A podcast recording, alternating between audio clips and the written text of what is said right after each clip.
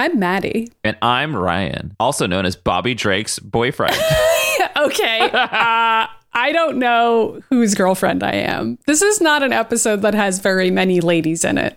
This is an episode that has a lot of gay men in it. okay, yes, number one. Number two, it would be Storm, like it would be Wolverine for me. But if it was Warcraft Valley canon, then it's absolutely Bobby, who I marry and get engaged to like three or four times, according to that fan fiction. Anyway, what is this show, Maddy? Uh, this is The Mutant Ages, a show where we watch every adaptation of the X Men and analyze it politically and talk about how gay all of them Who's are. gay? which is gonna be this episode, which is definitely not what I remembered about this episode. So here we go. Back when we were young,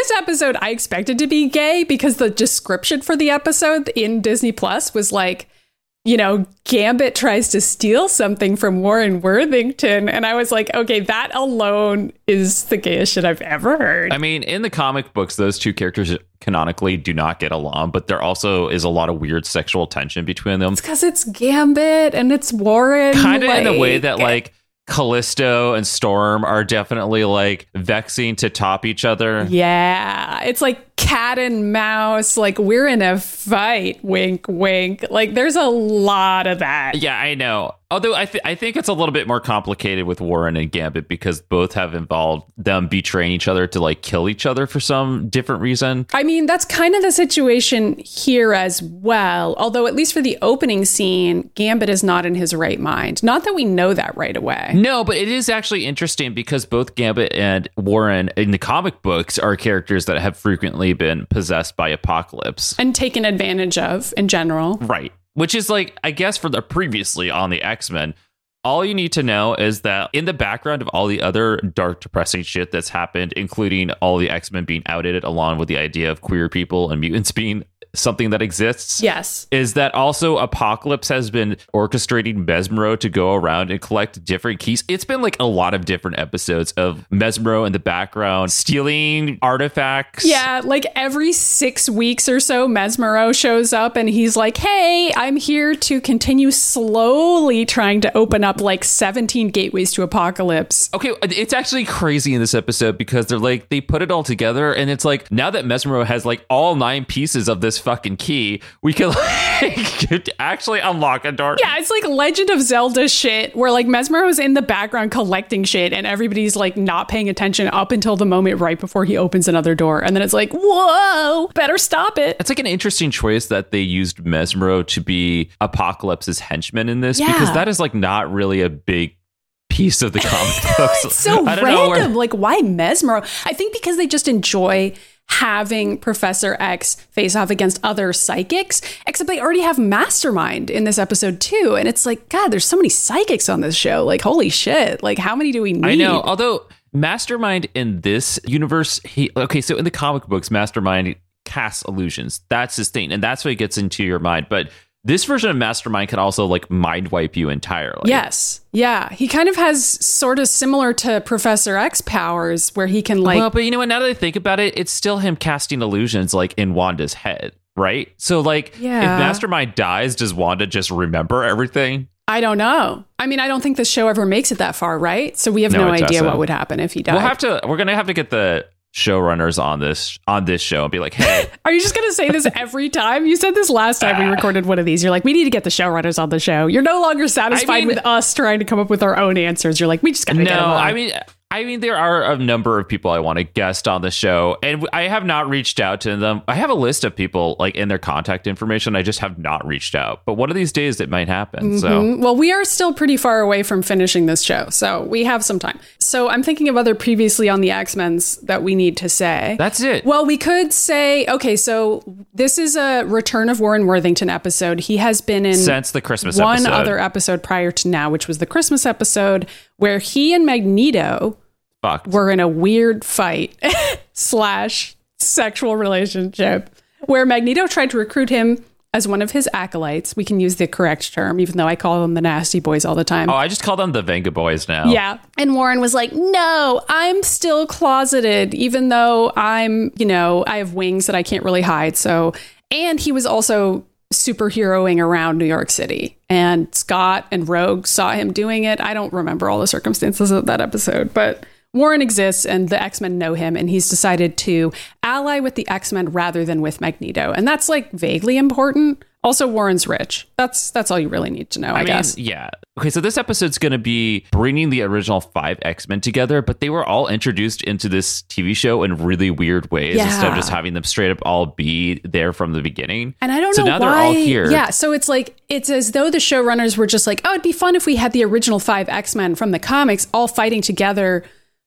But it doesn't make sense in the context of who these five characters are or these five versions of them are. So it's just like, Right. why is Warren here? Also, it's never explained as to why Warren has one of the Apocalypse artifacts in the first place. Because he doesn't seem to know who Apocalypse is in this version, which is kind of too bad. Because, like, why shouldn't he know? Why not? Let's just have him know who but it I also feel like we would have found that out in season four, and that did not happen because season four just kind of cuts off and does this really shitty end apocalypse battle. But I feel like they were going to drag this out longer and do things with Warren and bring him back. Mm-hmm. But this is essentially the last time we're going to see him on this show, which seems sad. But there's only like a few episodes left of this season, and then season four is so short. Yeah. So like, I, it's really intriguing to think about where it was going to go. I know. And it, it is too bad because I actually really enjoy Warren in this episode. So, oh well. I mean, I enjoy Warren in general because he is so dramatic. I know. He's not staring into fireplaces in this one, No. but he does flirt with everybody. Okay,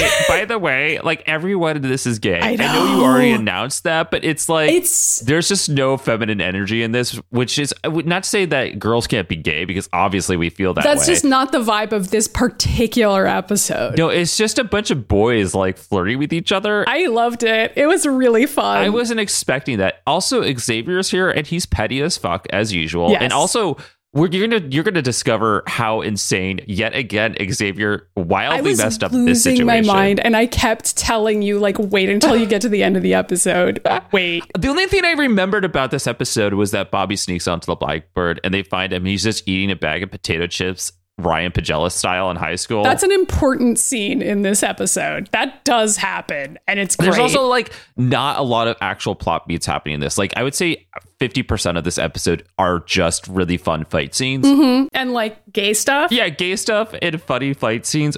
I don't know. There's like a lot of parts with Colossus in this where he's doing fight sequences that are just silly as hell. I know. I know. I really enjoyed this because we've been watching so many depressing, introspective episodes about trauma lately. And, you know, I'm down for that. I think X Men Evolution is doing a great job with it. I loved the Rogue episode, Self Possessed, that we did. well, we're gonna we're gonna see a little bit of that for a minute in here, in a really great scene between her and Nightcrawler. yeah, but I'm also appreciative that we have an episode that's just really silly and has a bunch of jokes gay. and gay and has all the characters just being themselves. And then at the end, Xavier just says something patently absurd and you're like what I is know. this and it's it just feels like we're back you know Don't worry, Maddy. We'll go back to the depressive shit because I think the next episode is x23 oh is it oh fun which will Fun. require a character spotlight. Yeah. Anyway, let's start this episode so we can get to X twenty three on the next episode. okay so this episode starts with gambit running through the woods while 90s techno plays in the background Yes. Also, there's a previously on the X Men in this, which rarely happens on Yes. this show. They had to go over all the apocalypse plot beats that were just kind of in the background. Yeah, they were like, remember who Mesmero is? Yeah, you don't because it's been like a year since you saw him. If you saw him, because this is like the 90s or the early 2000s where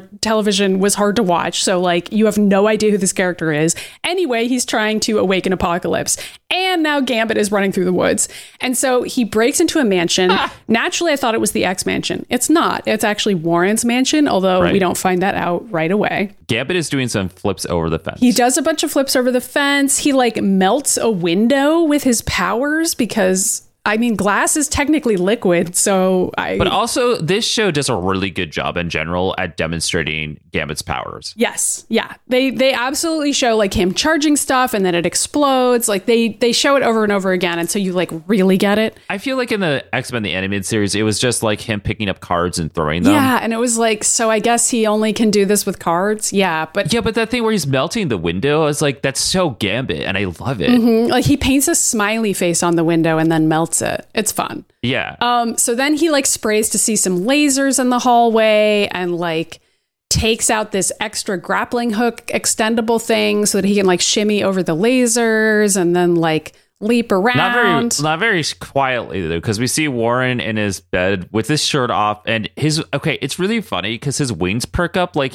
a cat's or a dog's does with their ears. yeah. and I was like, what? yeah. So Warren is a bird and also a man. And so anyway, his wings perk up and he is shirtless. It's very important that he's not wearing a shirt. That's definitely a huge part of this. oh, it is. And so then Gambit like drops down into another room after like cutting a hole between laser beams. And the explosion of Gambit making that hole with his powers wakes Warren up for real. And he's like, okay, somebody's in my fucking house. And so then Yep. Gambit like drops down through his hole and picks up a rock or whatever. We don't really know what it is yet, but it is part of a rock, part of a key. And then he turns around and Warren dramatically opens the double doors to the room shirtless with his wings outstretched. And he just And goes, what does he say, Maddy? See something you like? Which is. and like blows a kiss at Yeah. Gambit. I mean, like, what? Don't. this is reminding me of the recent trial of Magneto issue Yes. where Magneto's in his like he's like in his brain in, in his own brain lying on a bed with like his shirt off and like he just goes ah enjoying the view Xavier yeah, it's like that. I mean, of course, in context, Warren is saying, see something you like in reference to the fact that Gambit is stealing from him. But it's really gay. Like, he. I mean I think the showrunners knew what they were doing Yeah. Gambit blows him a kiss back then he okay I didn't even understand what happened here because it's like a quick shot of Gambit literally charging the house and then the whole house just explodes Yeah, like I know Gambit throws a charged card at Warren and then runs away, so I guess it causes like a huge explosion somehow. And so then Gambit leaps back over the fence and he's like running away and then slows down and meets a figure wearing a cloak who is Mesmero. And Warren is in the sky flying overhead, like following them and just Yeah. watching them. And then Mesmero stares up and sees Warren and then like causes him to pass out basically with his powers. And so Warren falls Right. to the ground like in a heap and there's like spooky music and then we get the intro. Ooh. And then when we come back from the intro, Magneto is there. Okay, yeah, but there's also a shot of Warren lying unconscious on the ground, but it's like in the sexiest way possible. Like, He's fainted like a beautiful princess and he's like, "Oh, you get really. Uh, I'm so weak." Oh. so that's Warren in the background, like flinging himself around and everybody's ignoring him. They're, they're also like he's not even asleep. He's just pretending to be like. I think he is pretending for real though because I feel like he hears all of this and then oh, that's right. Because then at the end he gets up. Yeah. Okay, you're right. so Warren is like, "Oh, I passed out, everybody." I'm- Wait, that makes sense as to why he went to Xavier's later. Then I thought he just went there like completely on his own. no, no, no. He goes to Xavier's to be like, "Hello, I overheard a conversation about fucking apocalypse." Oh wow, I did not understand that. That's funny. Anyway, Okay. okay. Well, first of all, Magneto shows up, and Mesmer is trying to w- run away, and Magneto, as usual, takes the metal gate and wraps it around Mesmero, Yep. and Mesmero tries to get into his head. And first, Magneto says to Mesmero, "It's courageous to mind wipe one of my own uh, Butt boys. butt boys, bitch." Yeah. That he like puts him in bondage, Yeah. like this gate bondage. and he's like, "I'm wearing a helmet, and your psychic blasts don't affect anything. He's like, I'm experienced with psychics trying to get inside my head Yeah. and do shit. So I had to block that real early. yeah, and then he and basically you kind of look like Xavier with face paint on. So does though. He does. wait, wait, it'd be really funny if Magneto was like, Xavier, I know that's just you with paint on your face. This is the first episode where we see Mesmero and Xavier in the same room. So it doesn't mean they're not evil twins of one another, but they're both evil. So whatever. I thought they met each other in that episode where Mesmero first was in it possessing Jean Oh, Grey. you're right. They also have a sexual astral plane fuckfest then too. Yeah, because they did that whole thing where we didn't see what's happening. It was just we saw them looking at each other with their eyes closed and them going, oh, Okay, they're gonna do uh, that in this episode too. Everybody get ready for that shit because oh, that's Oh, God, this is that's how gay. a psychic battle works. Is like two men staring at each other while masturbating. But anyway, that's the Oh, end of the episode. Well, and speaking of which, Mesmero is now in bondage. Yeah, he is in bondage, and Magneto's like, release your mental hold on Gambit now. And then Mesmero is like, fine. And so then Gambit like shakes his head and he's like, where am I? And it's like, oh Yeah, my God, and then Gambit. Gambit Star falls on the ground. He's like, oh, I'm just so weak. And he falls next to Warren. I don't know. It's a lot. Um, so then Magneto takes away the rock that Gambit had stolen from Mesmero, and he's like, let's find out if this was really worth stealing. And then he like kidnaps Mesmero and floats him away in the cage, the metal like whatever bondage he put him in. And Gambit has to like follow on foot, which I just thought was funny because I was like, oh my god, Magneto's like flying away, and like Oh Gambit's just like on the ground, like da da da da da. and then in the background, Warren wakes up and he's like, Magneto. And it's like, honestly, Warren, Magneto's the least of your problems here, but Oh, for whatever. real, for real. Then we go to the X Mansion. It's daytime now. We go to a baseball field outside. This is the most important piece of this show right here. This- this, this is from the comic books. How many times in the comic books do X Men play Mutant Ball? This is like a legit thing. So they're not playing mutant ball at first. They are playing regular softball. I thought it was baseball, but it's actually softball. And they clarify that later on. Um, so Bobby's at bat and he's shit talking Jean, who's the pitcher, and she's chewing gum. And I don't know why he's shit talking her. A Terrible idea. And so, like, Jean is the first one to kind of get unprofessional and like levitates the ball for a second and is like, I'm going to get you, bitch. And then Bobby. I know she does do that, but then for some reason they're like, Bobby, you're the Yeah, worst. Yeah, for some reason Bobby gets the blame for this, even though Jean actually initiates it. But whatever. So Bobby, somebody, somebody screams, "Hey, no powers!" I don't remember. Bobby does. Bobby turns to Beast, who is the umpire, and he's like, "Hey, um, she's using her powers." And Beast like takes off the umpire mask for a second. He's like, "Come on, people, let's play ball. Like, let's keep it clean here." Scott is in the catcher outfit. Scott's the catcher. he is the catcher. Yeah, and he. I don't even understand what this means. He says Bobby's got no bat. He's a no bata. Like, what does this mean in the context of baseball? Like, I don't. I don't know. Understand Let, I'm it. Google it right now. Baseball meaning. I think he's just saying like Bobby's bad at batting, I guess. But like it's dumb because then Bobby interprets the trash talking as like a threat, obviously. Oh my god! I just found like a huge list of. I think it's a no hitter. Okay, so a no batter means that the pitcher manages to outpitch every single batter. So basically the batter the batters all the batters on the other team don't ever hit the ball. We definitely, but didn't both extensively Google baseball terms. we know sports I so have heard well. this term before as a no hitter. yeah, that's what I just saw too. I've never heard no batter, but like, sure. I I guess. I mean, I guess that makes sense. I don't know. Beast is old. Maybe that's what they said in like the fifties. I mean, it means basically the same thing. It's basically like, Jean, you're gonna throw the ball in such a awesome way that Bobby's not gonna be able to hit it. So anyway, Yeah. Bobby, his comeback is, I've got a bat, and then he turns his bat into a huge fucking icicle, which somehow makes him hit the ball really far. Which, like, I don't see why that would be the case. And everybody No, cheers as he starts good. rounding the bases, and Beast just sighs and he's like. Here we go. Everybody's going to fucking use their powers now, I guess. And like Jamie multiplies. And then as Jamie's multiplying, which he didn't do on purpose, by the way, he did it by accident because Bobby bumped into him. He got tackled. Yeah, as he as Bobby was running through the bases.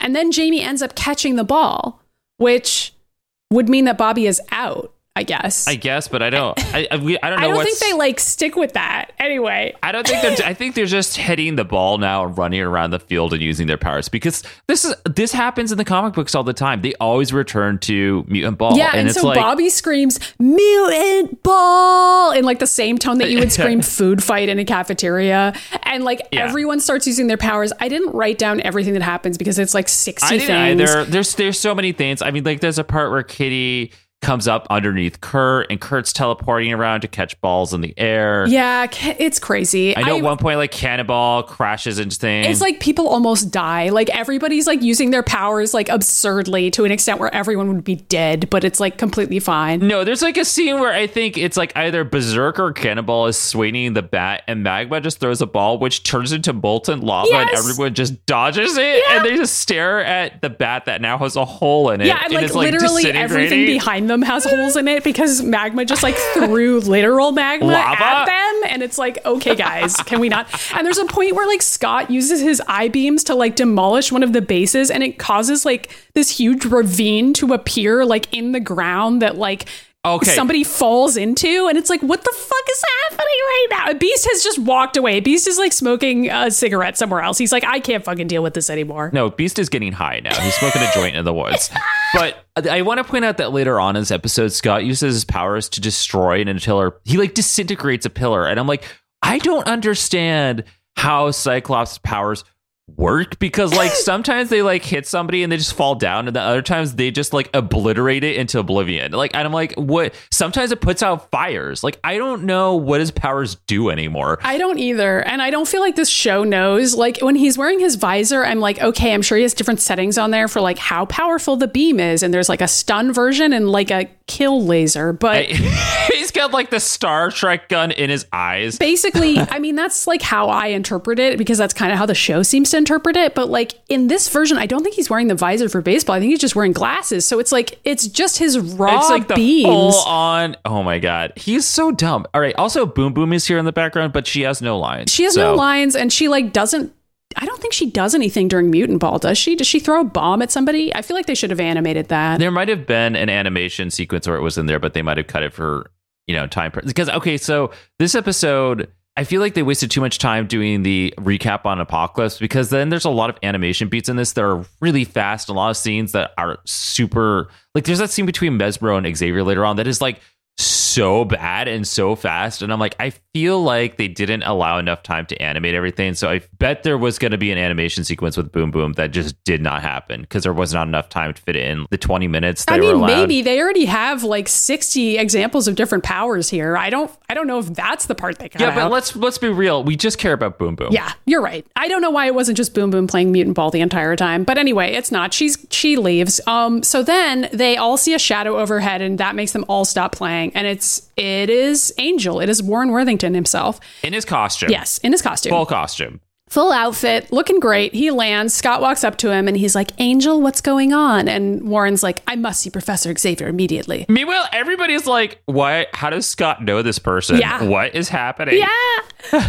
okay, so then we go to Magneto's dome. Okay, this scene is funny as fuck. By the way, It is pretty I funny. laughed really hard. I a lot Like- of this episode is quite funny. Not necessarily intentionally. Well, but okay, so they they have they have Mesmer strapped to a chair. Yeah, they they have this chair. They have the same chair that they've been using for everybody who comes to visit them. Where like you get strapped in the chair if you go to Magneto's dome. like Right, you get strapped in Magneto's dome, and then Mastermind brainwashes you, which w- is what is happening here. Yes. Mastermind's trying to get into Mesmer's head, and Mastermind's like, "This guy has got really strong powers. I'm having trouble." Figuring this out because I can't really see in there. He's got a psychic shield. But he does explain what the deal is with the rock. It's a spider stone. I don't know why it's called that, but we'll find out later.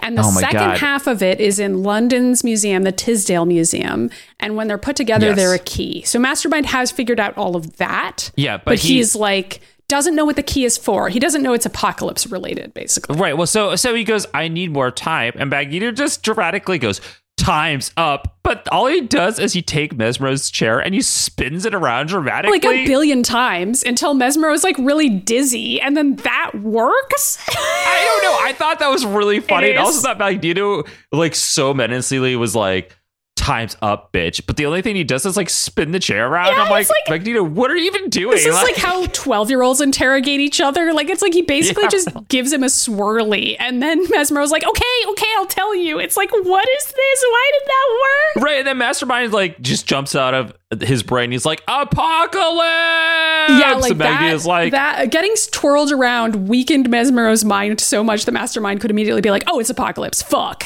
then also Magneto was like, "Oh no, Apocalypse!" And it's like, does Magneto know who Apocalypse is? Apparently, like, yes, because the line that Mastermind says is, you will know him as Apocalypse. So, like, clearly Magneto does know who he is. I don't know why. I guess Xavier knows who he is too. Once when he figures out that it's him. That's true. Xavier does know who he is. Maybe they like had some type of interaction with him and that was also going to be revealed at some point, you know? Because we'll never know. that would kind of make sense if Xavier and Magneto knew who he was like in the past or not really. they but were in a threesome together. Like they used to be like in a poly relationship, and they were like all with each other. And then like Apocalypse mm-hmm. was and then Mr. Sinister showed up and Apocalypse was like, well, he's a way better match for me. Yeah, Yeah. well, I, Apocalypse. I was gonna say Apocalypse is like I'm just ready for like a one-on-one monogamous relationship with Mister Sinister, and Sinister is like, sure, babe, whatever you say, and then he like doesn't do that. and then Mr. Sinister like clones himself a thousand times and he's like, this is still technically monogamy. And Apocalypse is like, I guess that's true.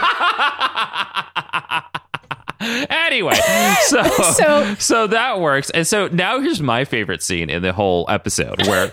Okay. Beast, Cyclops, Jean, and Angel. This whole scene is so gay I straight across the board. So, Beast, Cyclops, Jean, and Angel are working with Professor Xavier, looking at an image of Mesmero. They're discussing what he's stealing, who he is. They don't really know what's going on. Mm-hmm. Kitty and Amara are spying from the back of the, this is like in the, the sub basement somewhere. So they're like looking into this computer room. Yep. And Bobby walks up behind him and he literally says, Hey girls, checking out the new guy, which is gay. Yeah, and the girls like get a little embarrassed. They don't answer and they just walk away. But what what does Bobby do? Bobby gets in closer to get a better look at Warren's ass. Yes. Now I'm this is like that time where Lance took off Toad's clothes and we're like, no, we're not like saying that happened as a joke. This is what happens. Bobby comes up and says, checking out the new guy, the girls leave, and then he tries to go in for a closer look. Yes. Like it is setting it up as though Bobby is also checking out the new guy. Like I it- this is one of those situations where I don't think we're making it up. They, yeah, they made Bobby gay before Marvel got around to actually doing it. or like they implied it as strongly as they possibly could. Like I I would say they're Well, doing with, that like here. same deal with like Pietro, Yes. where it's obviously that Pietro is a gay character on the show, and Boom Boom and Magma. Mm-hmm.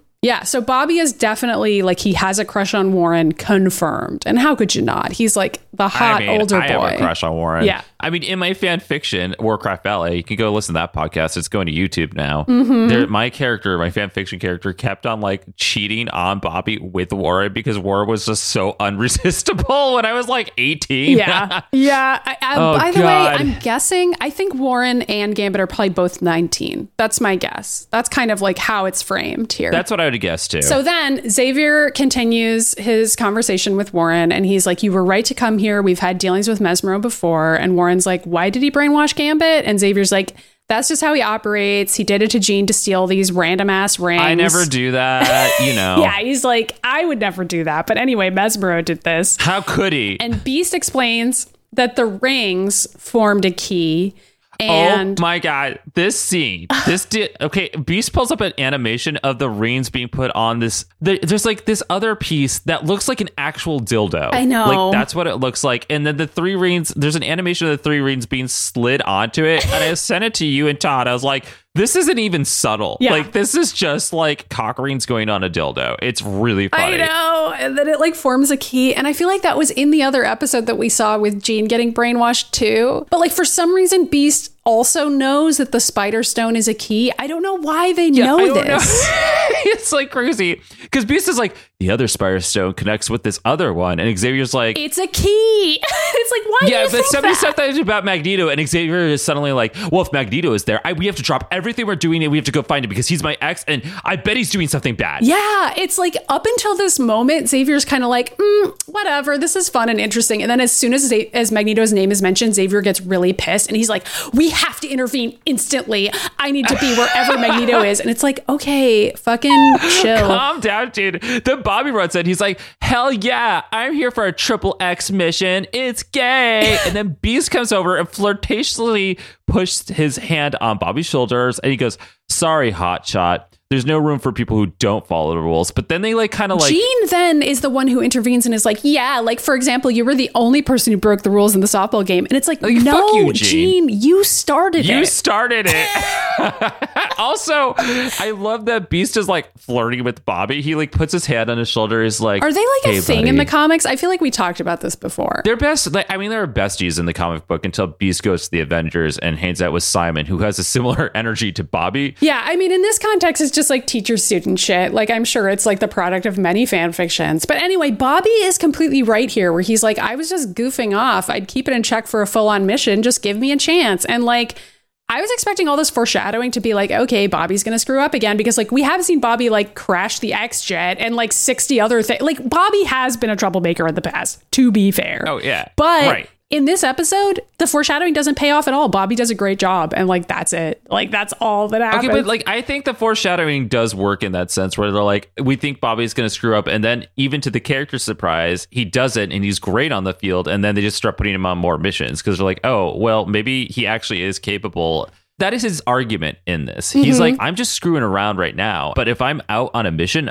I'm gonna do what I'm there to do. They're like, yeah, we can't trust you because we don't know that. And then Bobby goes on the mission anyway, and he's like, yeah, see, I don't fuck around when I'm on the mission. But all this other stupid shit that Xavier makes us do is bullshit. Like I do not, we're not even training. mean, like what are we doing? You know? I agree with you, but I'm also now remembering that moment when Bobby was twirling the pliers around and then set off like a million alarms, and that was on a real mission. So That's true. That's true. I'm I just don't know. saying. Never mind. I, think take it's it back. more like a case of personal growth for Bobby. Like over time, Yeah. he's learning more and more, and he's realizing like when it's okay to be funny and when it's okay to be serious, and that's I think fine. he's like he's a child. and like literally everyone here is older. Like Hank's in a full on adult. He's like thirty. Warren's maybe nineteen. Jean and Scott, Scott are and 18, Jean and are, like, know that. 18. So I think Bobby's like 16. I mean, I don't know. That's what I was assuming. I was. I mean, now now I would say like 15, 16, because even in the comic books in the original five, he was way younger than the other four of them, and that's why they were always like, we don't know if we can trust Bobby because he's kind of like he's a little baby. yeah, and they kind of treat him that way because he acts younger than everyone because he is. Yeah. yeah. Anyway, So then we go to like a split second long Magneto slash mastermind scene. Mesmero escapes. Mesmero, I, it's not even explained how it happens. Yeah. Magneto's like, how did this happen? And Mastermind's like, I honestly, know. I don't know. They're like, we'll just never know. We never know. We have no idea uh, how. And he managed to take the artifact. So like he's gone.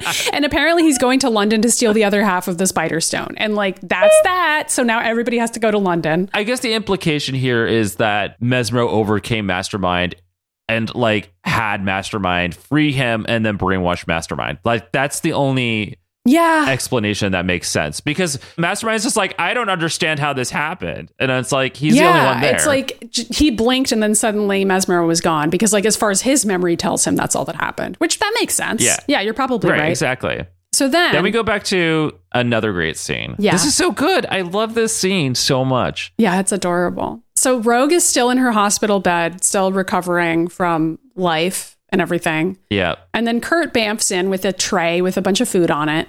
And Rogue just yells, Kurt, like annoyed that he's there because Kurt just like, it's like the equivalent of showing up without knocking, but like worse than that because Kurt can just like appear in front of you suddenly. I mean, he he's like the vision in this way, He where he just like walks through walls Yeah. and is like, "Hi, everyone," and Wanda's changing. Okay, but the vision has an excuse for no social skills because the vision is like not a person and he's like still figuring it out, whereas Kurt is just like awkward. I was gonna say he just doesn't have social skills because he's like 16. Yeah. So anyway, he says what's on his dinner tray, which is spicy enchiladas and black beans covered in Kitty's special sauce, which I immediately was like, that is going to give Rogue the shits. And that is basically what she says in response.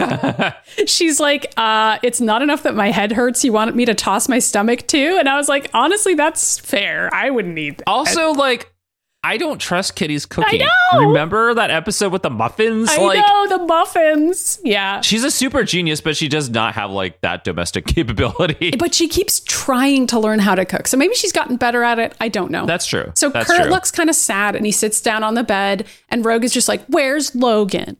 And Kurt is like, he and Storm are out trying to track down our loving mother, and the others have jetted off to London. So Kitty and I are your caregivers. Have a bite. And Rogue is just like, go away, and like turns away from him. And Kurt uses the remote for the hospital bed to like tilt the bed upwards so that she like has to face him. And he- Yeah. he's like, is that any way to treat your little brother? And Rogue is like, we're not related. Mystique may have given birth to you, but she only adopted me. Okay, but also there's there's that line where Kurt says, "Now that's just denial talking," and I'm like, he's saying that with his image inducer on. And he's like, either way, sis, we're in this together. I mean it, Rogue. Whatever you're going through, I'm here for you, okay? Which is like interesting because although they do have completely different relationships with Mystique in a literal way, like Kurt doesn't really know her at all. He's still dealing Yeah. with the fact that she's a part of his life in some form. And Rogue now is too. So the only other person who can really understand what she's going through, even though it is completely different, is actually Kurt. And so Rogue like Right. doesn't have a out loud response to that. She he, she just kind of like absorbs it and looks thoughtful. And Kurt is Yeah. like, okay, sit tight. I'll have Kitty make you an anchovy jalapeno pizza. And it's like, oh my god, dude, what? that will also give her the shits. At least that tastes better, you know. Does okay, it? also anchovy jalapeno. I don't know. I don't know if that's I gonna. have had I I ate that kind of stuff. I'll, I've done the anchovy jalapeno pineapple pizza. it's very salty. It's like multiple intense flavors. I yeah, mean, but I'm here for that. I'm a weirdo. I don't anyway, want Kitty to make it for me. I'll say that much. I mean, I agree with that. I don't trust her in the kitchen at all. But also, I love this scene because it's really good. I like that Kurt has instantly accepted that Rogue and him are siblings. Mm-hmm. And he's okay with that. Like, but they already had a, a friendship before any of that knowledge. And we talked about that in season one. Remember that episode when Kurt was trying to figure out what was going on with Mystique and Rogue was there for him? And she's like, I don't know, like, you know, Yeah, or like the times where they've talked about Xavier and how fucked up the mansion is, and like Yeah. when was when Kurt was sneaking out with Boom Boom and stuff. Wasn't Rogue the person who he talked to throughout all of that? I feel like they've had different conversations over time. I thought that was Scott, but I don't remember. But you're probably right. I mean, I feel like him and Rogue already have a close friendship, which is akin to the comic books. And then when it's revealed that they're siblings and that setup was there, mm-hmm. you know, I, I think it works. And I like I like their friendship relationship because they're siblings, and we don't even get Graydon Creed on this show, but like they're siblings, right? Yeah, And they're there for each other. They like they're like we have an incredibly fucked up like background, but we're still gonna at least be there for each other, and I like that about them. Yeah, it's interesting. And also, it's as though, well, all of the kids who live at the X Mansion are each other's family at this point, but like now they have a connection that's a little bit more like literal family, but it's also not because they have such different relationships to Mystique. I don't know. It's just an interesting way to frame them as quote unquote siblings. And yeah, the show is acknowledging that. It worked. Yeah. And I, I, liked it. think I think that's I think it was a good scene. Mhm. So the next scene is the X copter, which is not discreetly flying across London and landing on the museum's parking garage. uh, And Beast is like, luckily, no one's at the museum. And it's like, what? I was like, luckily nobody's in this city. Like I'm like, just nobody's in London today. yeah, okay. thank goodness. Thank goodness. Oh my god! And then Xavier goes, "Great, we're here." Cyclops, can you inform our stowaway that we're here? And Scott's like, "What the fuck?" And then Bo- the Scott goes to the back of the Blackbird. I don't even know what he opens up, like a storage compartment. Yeah. And inside this storage compartment is Bobby, who's eating tri- chips, and he's like, Ruffles. "Oh hey, what's up?" And Scott immediately does the Scott Summers thing. He's like, "Do you have anything to say for yourself?" And Bobby's response is like, "Yeah, sitting in here kind of sucks." yeah, he goes, That's the last time I fly no frills. And Cyclops Yeah, is like, Whatever, get out. Like, let's go.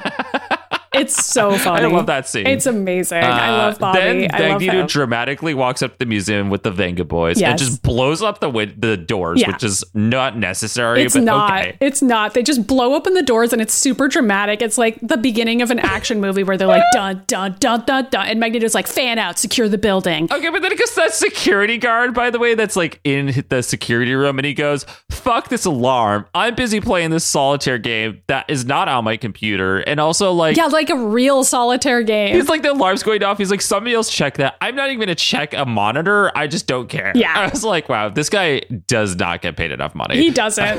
this security guard doesn't give a fuck. And so then, since he's playing solitaire with actual cards, naturally Gambit has to be the one to walk in and like throw a card down and be like, "Need an ace of clubs, monsieur."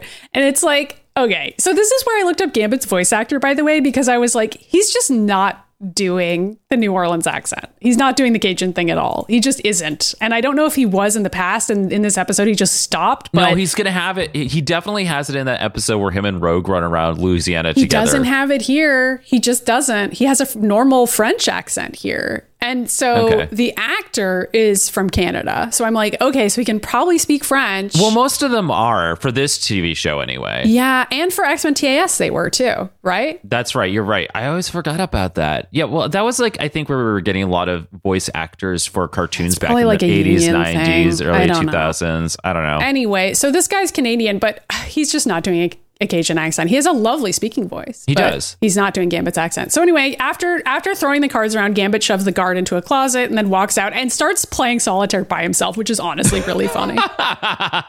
then this goofy scene happens where a security guard is walking down a hall passing statues and then there's just colossus standing there Like a statue like, also? like a statue and the guard passes him and then he turns back and he's like wait what the fuck is this and then colossus just like comes to life Yeah. and i thought it was so funny i was like It is funny. colossus i don't Why is he being so know why you're dramatic? doing that It's like just just fight him. Like what do you do? It's like he's just trying to scare him by like doing a haunted Oh house jump scare where it's like, is that a statue?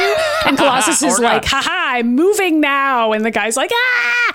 And then Pyro, Pyro, by the way, has been like grinning the entire time, which is kind of creepy looking. Like that's like how they've animated Pyro, is he's constantly grinning at everybody and like laughing at things when it's a serious situation. So he creates like this crazy fire horse and is like chasing one of the security guards. And then this horse turns into a huge skull and like screams at the guy. And he runs into a storage closet. Pyro melts the door handle so that the guard can't get out.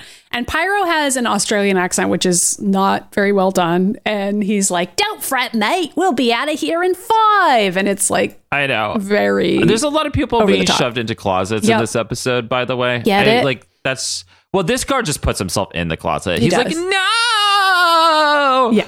Yeah. And then okay, now the original five X Men are here, and Mm-hmm. they're walking into the museum, and Beast goes to Bobby, "You stick with me," and Bobby's like, "Yeah, I'll watch your backside." And Beast is like, "You don't have my back. You don't have a clue," which is actually a really funny line. It is actually. pretty funny. It is pretty funny. So like they see that Magneto blasted open the entire doors. So they're like, I guess Magneto's here. Like Oh, also then Magneto sees Mesmero, and so he rips apart this elevator. Like this Yeah. is a different part of the museum, and he rips out the elevator, which we're going to get back to in a second because it's also a really goofy and funny scene. It is. It is. But for now, all we need to know is that Magneto has levitated an entire elevator out of the wall and is like clonking it down a hall towards Mesmero. That's happening. I also think it's really funny that all these characters are telling the security guards, they're like, we're going to be in and out in a jiffy, but also destroy the entire museum along the way. yeah, it's like also why? Technically, they don't need anyone to be there because Magneto does all of it himself, like with the elevator. this is also like a museum that has like 10 security staff at night, which I think is a lot for a museum. Well, for like a really big museum in a city, I don't think it's that much. It? I don't know. There's Okay. probably really expensive stuff in this museum that like they don't want to get stolen. Are any of our listeners personally work security at a museum at like, I don't know, like the Museum of Science or Museum of Art? I mean, Art? I'm kind of basing this on the Netflix documentary This is a Robbery, which is about the Isabella Stewart Gardner Museum robbery in like I want to say the 90s. So, and there were a lot of security guards that they had to overcome for that robbery. And that's a much smaller museum in Boston. Huh, I feel like a London museum, there's some really fucking big museums. I didn't even know that documentary existed, but now I want to watch it. It's a good watch. Anyway, so Sabretooth sees something at the window. It's Jean levitating. She breaks through the window and flicks him away with her telekinesis. And then Warren flies in, I want to point out that Jean's just been getting like more and more powerful. over these episodes, and it's like it's so unfortunate we never got to see her turn into the Phoenix. I know. Anyway, so Beast slides down an ice pole that Bobby made for him, and it's very sexy. Yeah. Cyclops shoots a beam at Sabretooth, who smashes into Colossus, and then Pyro's also there, and he's like, Oh, it's the X Men! And Gambit is there, and he's like, I think they want to play. and then they all take off their clothes. But then first we go to Magneto who sees Mesmero, and then he turns the Magneto turns the elevator into this like goofy 80s straight out of like the whiz horror elevator just chasing around and it grows teeth it's like dun dun dun dun and so was like oh my god like it's like But it's another like funny. two second scene because it's just like that's happening in the background. this elevator that's been ripped out of the wall has just destroyed everything in the museum I and it's know. really funny and so then we go back to the main hall. meanwhile Gambit's throwing cards at Warren Colossus and Cyclops are fighting each other. Beast jumps on people's heads like they're Goombas for like no reason reason. I don't know why that shot was there. Beast is I don't know, Beast is not doing anything. But this is when the Colossus rips out the pillar out of the wall, which he throws at Cyclops, which Cyclops then disintegrates with his eye beams. And I'm like, what is his powers? And then also I'm like, how did the museum not collapse? Like he just ripped out the support beam for the second story. I and it's just like still there. I don't know. They're destroying the museum. The museum is trashed. And so then Bobby This is the mall all over again. Yeah, so then Bobby uses some ice to like block Sabretooth from th- throwing a bunch of shit at Beast. And then Beast is like pleasantly surprised that Bobby actually like saw that and protected him, which is like, okay, Bobby's not completely useless. So then Jean goes over to Beast and she's like, tuck and roll. And then Beast like somersaults in the air and Jean flings him telekinetically at Sabretooth. And then they fuck, I guess. I don't know. I, I I don't really know. We don't see what happens. Warren and Gambit start fucking each other in the background also. So Pyro is trying to protect Gambit, I guess. And so he like creates a fiery duplicate of Warren and like chases Warren around with Hmm, I Warren. wonder what that is referencing in the future. and Bobby sees that and ices and freezes Pyro's equipment, which like obviously takes him off the board. And then Bobby Right. does some finger guns at Warren, who's like, Who is this twink who's staring at me right now? What is happening right now? Like he literally does the finger guns and he winks at Warren. It's Oh, God, I really, really wish. cute. I really wish they could be together in the comic books. I would love that. Yeah. it will never happen, but Yeah. whatever. Oh well. Anyway, th- back to then Mesmero. Mesmero finds the other pieces, right? And then Magneto like pulls out more metal tentacle porn. Yeah. I don't even know what he's using. So these are the these are the cables that the elevator was being held up with, and so Magneto takes control of the elevator cables and turns them into like tentacles to like grab Mesmero.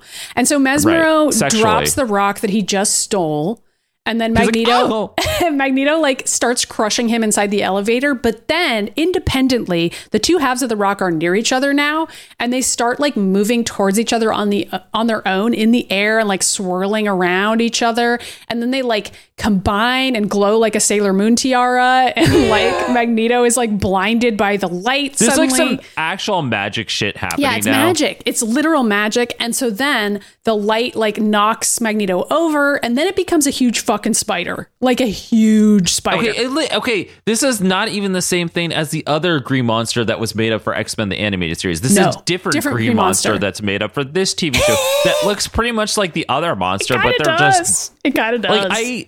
I can't believe we're back to this again. And I'm like, what is with these green monsters? And so then Magneto tries to stop it with magnetism, and the spider just kind of looks at him and is like, doing this? Okay. Also, why does it eventually work? So I guess the rocks are made out of metal, and he's Well, trying to, to separate them. I guess. But I do like this that the spider looks back at Magneto. He's like, whatever, bitch, goodbye. And then Spider just like, please. the spider busts out of the wall of the museum. Wait, okay. Also, Which is like, a quick- thousand stories up, by the way. So the spider's like flinging itself down onto London, and it's like where there's no people, and I was like, "What?" I, well, then there are some in a second because then like two people run away and a bunch of cars crash into each other, and I'm like, I'm glad that they finally animated some people into this city because like this was just weird. Okay, also Mesmero gets away in the background and laughs evilly. Okay, but that's that's so funny. There's like a hot shot of Mesmero breaking free of the elevator, and he laughs maniacally and leaves. And I'm like, "What is happening?" I don't know. I mean, we're about to find out. But Mesmero's trick for getting away is literally to just walk away. Like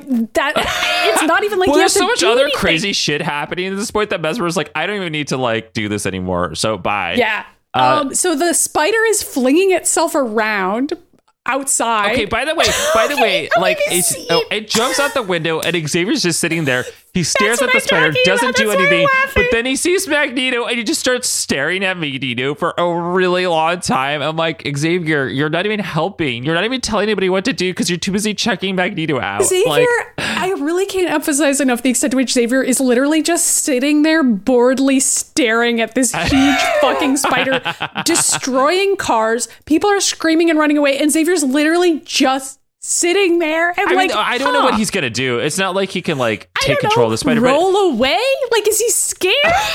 or like or contact the X Men. Like, hey, there's a giant spider Yeah. on the loose now. That's another thing he could do. He could do multiple things and he doesn't do either one.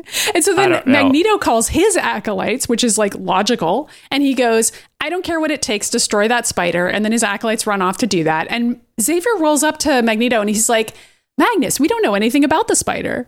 And Magneto's like, okay, I don't know what Magneto actually says because all I wrote here was, I know that spider is a little bitch. I don't know what the actual line is. okay, wait. Magneto says, "I, I can't deal." okay, Magneto goes, "I know one thing about it. That's one key that won't be unlocking any doors." So, but like, oh, I don't know why Xavier's like, "We gotta protect the spider," and I'm like, "Okay, that's funny." Because my next line is Xavier going, "X Men, go capture the spider cell because." It has answers we need. We have to enslave it like danger. I mean, you didn't hear me say that out loud. So He does say we have to capture it and protect it. The Spider Stone possesses answers we need. So basically, yes. Basically, yes.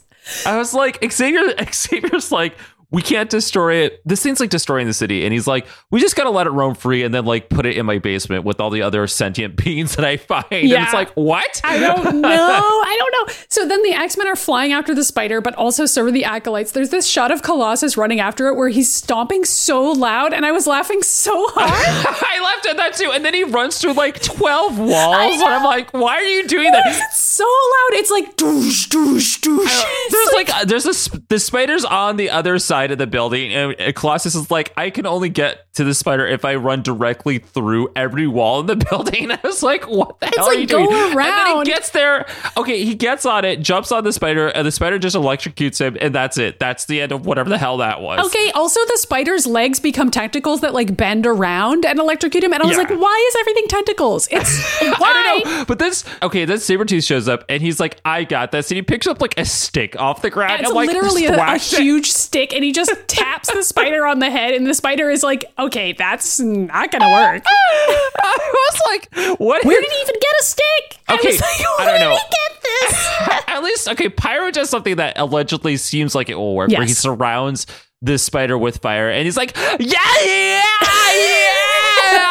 and then, like, Lights it on fire, but the spider just burrows underground, and it's completely safe. And Pyro goes, "It's going down under," and because it's like, they were, oh of my course, they, of course, they gave Oh him that oh my line. God. By the way, Gambit's just on a rooftop watching all of this, and he kind of has this look where he's like, "The fuck are they all doing? Like, what?" it's like Gambit just kind of checked out, and he's like, "I, I don't want to be involved here." Okay, wait, hold on, wait. This scene that where Xavier's like now in the woods where Mesmero is, and like Mesmero's running by, and like Xavier like runs out, and Mesmero goes, Xavier, and Xavier goes, Mesmero, I want answers, and he doesn't even like ask. They both take their dicks out. They both start grunting at each other. No, this is like okay, this is insane because Xavier comes out, he's like, I want answers. He didn't even ask Mesmero a question. Yeah. He's like, he could have been like, Mesmero, why are you stealing these pieces? And Mesmero probably wasn't going to answer, but Xavier just like immediately goes into his brain. Immediately. Okay, Mesmero drops to the ground and starts screaming in pain, which is something you noted the last time Xavier did this, where it's like whenever somebody goes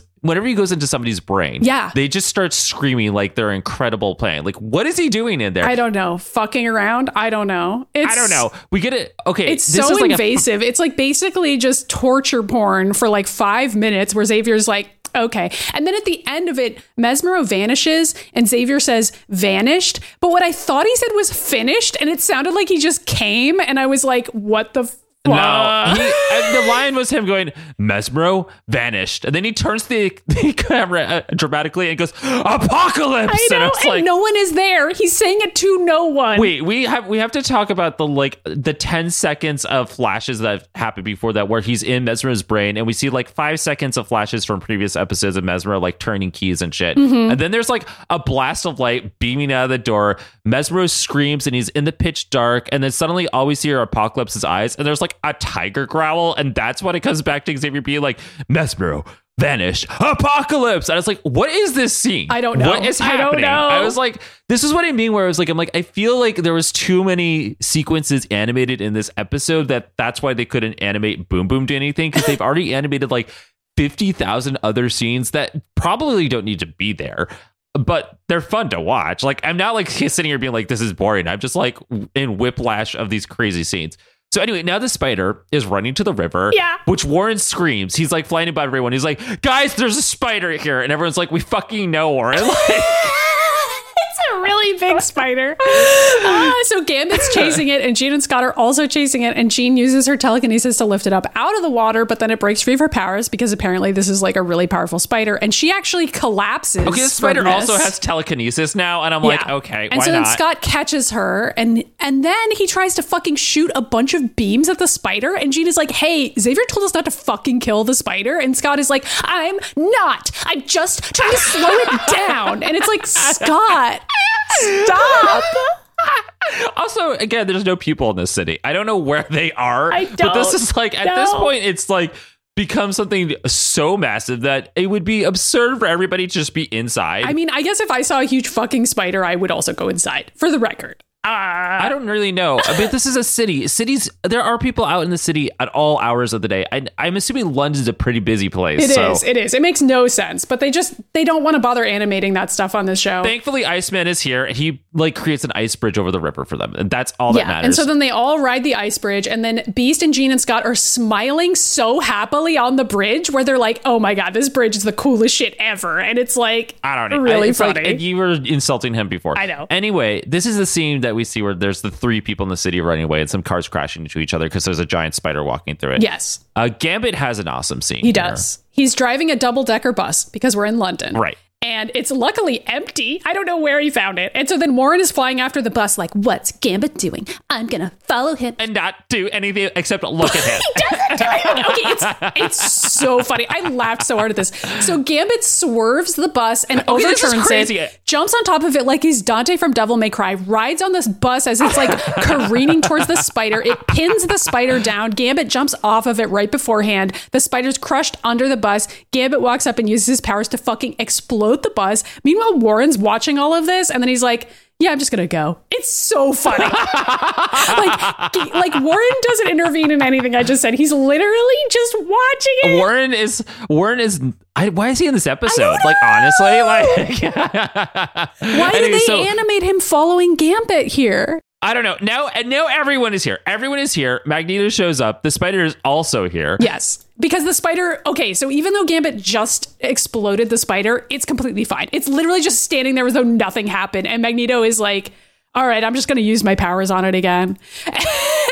Okay, that's like what happens. And then Xavier rolls up. He goes, "Don't do it, Magnus. Do not destroy it." And Magneto says, "I must." And there's like I don't know, like five minutes of Magneto trying to do this, in which Xavier just sits there and watches and doesn't say anything. Which else. is important because later he's going to explain why he should have fucking said something. So Magneto manages, Magneto actually manages to separate the rocks inside the spider, and it just becomes a couple of rocks separated on the ground, and the spider is completely gone. And it seems like everything is fine, everything's over. And then Xavier fucking rolls up and he's like, um, actually, you just did exactly what Mesmero wanted you to do. And Magneto's like, what are you talking about? The key's been destroyed. And Xavier's like, he knew only you had the power to do it. It wasn't just a key, it was a guardian designed to prevent Apocalypse's release. And I didn't say that before for no reason. Anyways, with its destruction, we're actually all fucked now. And the second door will open, and Mesmero used you from the beginning.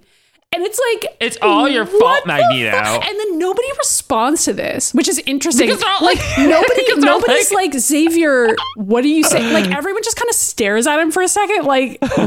like it's actually like kind of a cool scene. Eventually, eventually, Angel's like, "Uh, where's the spider? Try- where was it trying to go?" And then Xavier's like, "I don't know." But when Mesmero finds the third and final key, the world as we know it will change forever, and now it's Magneto's fault. And he like glares at Magneto, and that's like the end of the episode. Also, there is a shot of a door opening. There's That's the it. shot of the spider door opening in Apocalypse's tomb. Why the fuck didn't Xavier tell anyone? yeah, why didn't he? he literally, like I said this to you in DMs, but he literally brings about the end of the world to show that he could say, I told you so. Like, that's the only yeah. reason he does it is so that at the end he could be like, well, I told you not to do that. And it's like, you actually didn't, though. Like, what the fuck? I don't. I hate him. Anyway, this episode was hilarious. I mean, you're just like, like, in conclusion, I hate Charles Xavier. He's a piece of shit. I mean, he could have done many things. He could have been like, hey, Magneto. He could like, have sent. while Magneto's okay, doing so that, he couldn't have sent Magneto a telepathic message, but he could have sent a telepathic message to literally everybody else present. He could have sent one to the acolytes, and he, is, Magneto would have listened to the acolytes. He didn't. Okay, but also like he's sitting next to Magneto, and like he could have been like Magneto. That key is a guardian to uh, keeping Apocalypse from coming out. If you destroy it, Apocalypse will get free. If you kill the spider, Apocalypse will return. Literally, just say that. Like I don't know. There's so many things he could have said. Instead, he just stared at it, and then after was like, "Well, good job, bitch. this is why we can't even date anymore." And Magneto's like, "What the fuck are you even saying?" and Magneto's like, well, that is true that this is why we can't date anymore, but it's funny that you don't understand the real reason, which is your bullshit. It's so I can't. I can't It. even. They were like, it's it's crazy. Like that whole scene. I I enjoyed this episode a lot, though. Just saying, I don't know how to mean, rate it, I- but I mean, it's like a five out of five, but it's like good and fun to watch. So I guess like four out of yeah, five. I think like, I'm gonna give it a four. I mean, it doesn't actually make any sense really, and it's like super goofy, but I loved it, and like there are some like good moments, like the Rogue and It's Kurt really scene. gay. It's super gay. Yeah. I love I love to see Warren back, even though Warren absolutely doesn't need to be in this episode at all and doesn't serve any like plot purpose really. It doesn't really matter. I love him, and I'm just glad he's here. Um, Gambit's hilarious. I like Gambit. I like the acolytes. I like Colossus pretending to be a fucking statue for no reason because he's a oh drama my queen. God. And then running through the walls being like, Oh my god. Okay, no, my favorite piece of the episode now is like that thing you said about Magneto about the spider. Is like all I know is that it's a bitch. Like, I loved Magneto in this. Oh I actually felt like this was Magneto being Magneto. You know what I mean? Like it is him Yeah. being like kind of mean. I felt that way too. but- I actually thought that way. T- felt that way too when I was watching it, and I had a similar thought. Where I was like, I don't know where it was in the episode. It was when he was talking to the acolytes at one point. I was like, I don't know. He kind of feels like Magneto now. All of a sudden, like because this whole episode, like he's like kind of working on the same side that Xavier is. And I'm like, oh, I can kind of see how they were sort of setting this up for him to eventually lead the X Men as they show Yeah. in an end sequence. And I'm like, they are setting it up that they can work together. Although, But, like- he has such a long way to go. But like, you at least get like, oh, he doesn't want Apocalypse to come back either. Obviously, I mean, like it was just I don't know. Like the Magneto in season one was absurd, and then the Magneto with Scarlet Witch is absurd. But uh, now he's starting to act like Magneto all of a sudden, and it's like, oh, okay, Yeah, and like him having Mastermind on his side, I was fine with. Like that all makes sense. Like I thought that was kind of fun that they were both trying to figure out the exact same mystery. It's just that Xavier can only do it with like Beast's help and Warren to an extent, whereas Magneto's just doing it with the guy that he knows. I mean, like I think Warren's extent of helping was showing up and be like, somebody came into my house, he took my ancient apocalypse thing, do something. like, Yeah. I don't know, like. Yeah, pretty much. And it's like Warren, why why didn't you Why are you here? Why- Like, I don't know. Why do you have an apocalypse rock? Like, what are you doing, dude? I don't know. It would make more sense if Warren had like more apocalypse backstory in here. It feels like they just didn't quite have enough time, as we keep saying. Like, this is an episode that is just trying to get a lot done really quickly. I mean, I guess they didn't need as many battle sequences in here. They're fun to watch, though. The they are fun to watch. Like I don't, com- I'm not complaining about it, but I just feel like it. I don't know how many more episodes are left in the season. I guess I can look right now my episode thing. Yeah, there's only like four episodes left. And like, they're about to introduce X23, who's a whole other antagonist on this show. Also, eh, wait, eh, what is next? X23 or Cruise Control? Because I have it listed as Cruise Control next. And I thought it was X23 according to the Disney Plus. Let me see what it says. Because we're just watching it in order on Disney Plus. So I have X23 next. I don't know what Cruise Control is. Apparently, Cruise Control is. Oh wait, what? Uh, why is it? Oh, that's right. This is what happened on the release of the show. So, Cruise Control Is the finale, apparently. it wasn't supposed to be, but it aired that way. I don't know when it's supposed to happen because, like, we have this crazy two parter at the end of this season that leads into season four, but like, there's a random episode that's like out of order, but I don't know what's supposed to happen. I remember this is okay, this is crazy. So, Cruise Control, like, didn't even get released when it was supposed to. So, like, it was like that random episode. And so, all the other episodes had come out, and there was a really long time before season four happened but before it, like it got aired in Canada only or something. So I remember we downloaded off of like LimeWire or something because that was the only way you could find this episode. And then randomly in America, they aired the episode like a year and a half later, Weird. right? Like what the hell? So Yeah. Also, isn't it one of your favorite episodes as well? I mean, we say that every week, but you know. okay, like it's an episode that is specifically about like Boom Boom, Magma, Iceman, Nightcrawler, and Kitty. Yeah. So, Like going to a gay beach. Like that's the story. so obviously you're going to like it. Duh. Yeah. yeah, Yeah. it's great. Great. Well, we're not watching that yet. We're going to watch X23, and then apparently we're going to watch the two part season finale, and then Cruise Control is going to be like just the episode we throw Well, in. Cruise Control is also a story about like the mutants going to a place that's not America and like people being like, yeah, we're cool with mutants here. And the mutants are like, what the fuck? Why is this a problem in our country? Which I don't know, kind of tracks with certain. Yeah. Certain marginalized classes. Yup. Anyway, Anyway. Uh, should we talk about who's gay? The X-Men are a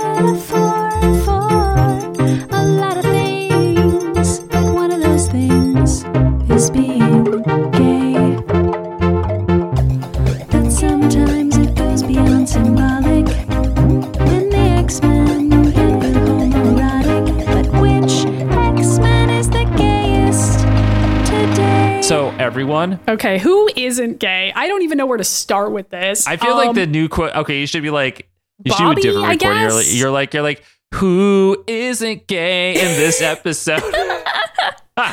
yeah, seriously. Um, so Bobby is probably the most gay because he's like the canonically gay one, and I feel like him checking out Bobby and like flirting with him and stuff like that all feels like intended Wait, to be gay. Did you say Bobby is checking out Bobby? yeah, Bobby's checking out Bobby. him checking out Warren. Him checking out Warren. Okay. Yeah. I was like, wait a second. Am I really that tired? Or No, I'm really that tired. Neither of us slept well. We're doing what we can today. Um, Bobby checking out Warren. So I I want to give Bobby the top prize, but that doesn't mean that like Gambit and Warren don't also deserve like a very competitive second place with that first scene where Warren is like, "You see anything you like?" and Gambit's like blowing kisses at him. Also, Beast and Bobby randomly. Yeah, I mean, I don't know why, but sure. I I They're just suddenly like they're like, what if we interject? Like it makes sense in the comic books when they're relatively the same age, but now he's just like an adult man. That's like, yeah. I'm your teacher. Also, do you want me to show you how to like suck cock? And it's like They basically stopped treating the uh, child characters like children, like, I don't know, six episodes ago. Like, at a certain point, they just stopped trying. You and I keep on coming back to this. We're like, why were the ages like I don't this? know. They wanted to make a show about teenagers, but they also kind of wanted to make a show about adults. So they can't decide what they want to do. Um. Anyway, I don't ship it, but like whatever. So I, I mainly ship Gambit and Warren in this episode, and then Bobby having a crush on Warren is really cute. That's a fun ship. It's a fun ship because like it's one of those ships that's like these two characters don't get along. So like what's going on? And it's a fan, it's a classic fan fiction. These two characters don't get along with each other, and the only way you can resolve it is if they just fucking get it out of their systems. but you know who shouldn't ever fuck again? Xavier and Magneto. Oh my god. obviously gay. They're obviously exes in this. There's no other way for me to interpret their interactions, especially Xavier just not telling Magneto the truth at the end for no reason. Uh, dude, Xavier just needs to like leave the X Men. He really does. It's like I guess he Oh just wanted God. to be able to say that Magneto was wrong. I I guess. I mean, that's that's true. Also, like the weird fight between Mesmero and Xavier is pretty homoerotic as well. Just saying. Oh, right. That is also super gay. This is a gay episode. Also, like, Magneto keeps putting Mesmero in bondage for no reason. And then when he doesn't, he's like, I've got tentacles now. Where, what? Yeah, there's what a lot of doing, tentacles in this. I feel like we need like a separate tentacle section. Not really. I'm not writing another theme song for that, but I feel like to in order to even join Magneto's acolytes, you have to suck Magneto's dick. And like, he's like, well, if you're not going to suck my dick, I'm just going to put you up in this cage anyway. Mm-hmm. I mean, this is why Warren hates Magneto so much because he was like, "I'm never gonna suck a dick. I'm not Ever. gay." I'm not gay. yeah. Oh, okay. Anyway, everyone's gay. So that's this is a who's rated R podcast. Uh, the end. So Ready for who's that X Men? Just kidding. We don't have one. Oh, I was. I thought we were actually were gonna have one. Okay. Um, I was down. oh, it's the spider. The spider. Its name is I'm a is the bitch. spider? is the spider actually from anything? I'm actually gonna Google that really quick. I am too. X Men Evolution. I'm just gonna write spider wiki and see if Okay. it comes up All with it's something. giving me is Peter Parker. I don't. Thanks okay, a lot. wait, no. Oh, okay, no. Listen, I googled and it's called the mystical arachnid. Oh wait, really? Uh, Yes, but it's made for the show. Oh, never mind. I like I like how you somehow managed to find Peter Parker. What? Well, I googled Apocalypse Marvel Comics Spider. I well I put in X Men Evolution. Spider Guardian, maybe? No, that's just gonna get me Guardians of the fucking Galaxy. It- it's from the it's from this TV show. That's Yeah. all I need to know. This is the Mutant Ages, and we're gonna do That's plugs. right. Right? Unless we have Yes, I something like you- else. I thought you were being silent to see if Pluggy was going to show up, but I'm like, he's not here today. Pluggy is not here. So first things first, as we said, two weeks from now we're gonna watch X23. It's the name of the episode, and it's the name of my personal hero, Laura. That's right. Um, one of my favorite episodes of the show. Anyway, we're watching that in two weeks. And also, if you want more information about our show, head to mutantages.com. And on the right hand side, you are going to find our email address, themutantages at gmail.com. You're going to find a link to our Discord server where you can ask us questions and just generally chat with other fans about the show. You can find our voicemail, which is 1 508 319 1668. Send us mail, physical mail, at P.O. Box 3344, Natick, Massachusetts, 01760. And then we'll open it someday. Uh, We what should we do next? Social media? I was going to say, well, uh, we open it up on our YouTube channel, Yes. which is the Mutant Ages on YouTube. And we'll also go back and play some games at some point. At some where we're point. playing through every video game that is X Men related. It's a lot of But fun. what else do we do on our YouTube channel, Ryan, once a month? Oh, that's right. Okay, so now once a month we do a monthly live stream where Maddy and I are joined by the rest of the Mutant Ages cast. well, no, it's not even the rest of it because Madeline is not there. That's So true. it's Although maybe someday I could see her doing maybe it. maybe someday. Yeah, me too. But we do have Todd and Katie, and we also have our friend Rai T, who is in like every production we've ever made. Mm-hmm. He's in Gino. He's in the Dark Crystal Yeah. podcast reading that we did. He's He's great. he's Barry Burton. He's just always It's true. Signing Barry up to do. Burton. It's like whenever I come up with a stupid idea that I'm like, want to make this stupid thing, Maddy and Rye are the only people who say yes.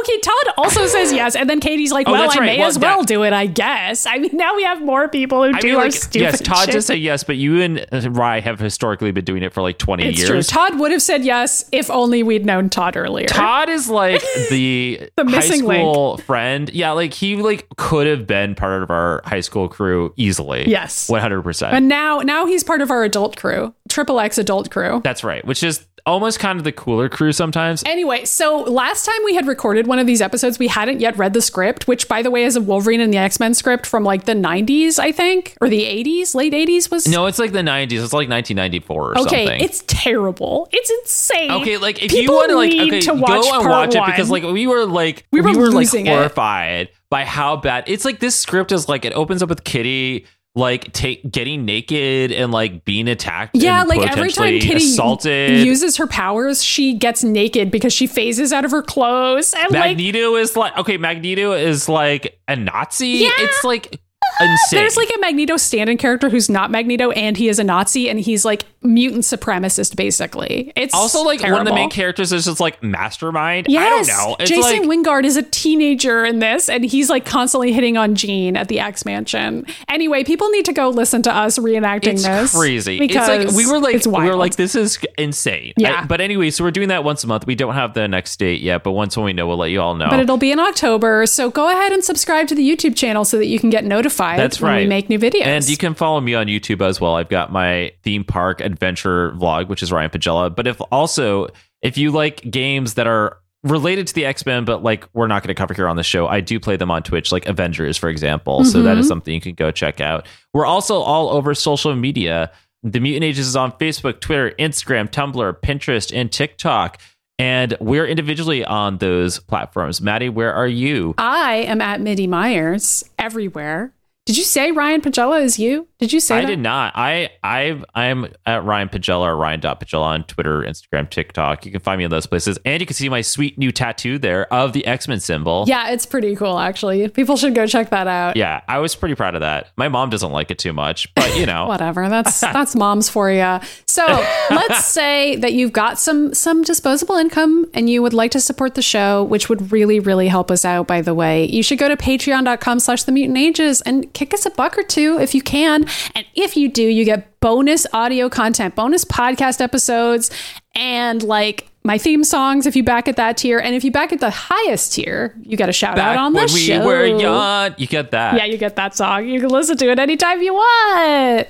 Ryan, who are our highest tier Patreon supporters? Okay, I don't even know if there's a voice for this today. Like, were were there any voices? I don't know. Magneto, Mesmero. There's so many characters. Warren Worthington, I mean, Gambit. like, the list goes I, on. I don't know. I'm just gonna say shout out to Samuel B, Soren B, and Zach S for being our top tier supporters today. Thank you so much. We appreciate your contributions to this show because it does help it keep in production. Also, shout out to Brock, who is our Discord moderator, and he also is boosting our Discord so you can like get all sorts of sweet emojis. There's so People many have been cool uploading them. now. I went, I went in there the other day and I noticed there's a boom boom emoji in there, which I didn't. Or emo, they're not emojis; they're like emotes or Yeah, yeah, whatever. yeah. But yeah, They're the best. So, they're the best. they're awesome. Um, and let's say you can't afford to support the show. Please consider giving us a rating on anywhere you can do so. Give us a five star if you please, and write a review or share it with your friends on your personal social media. That helps. It goes a long way.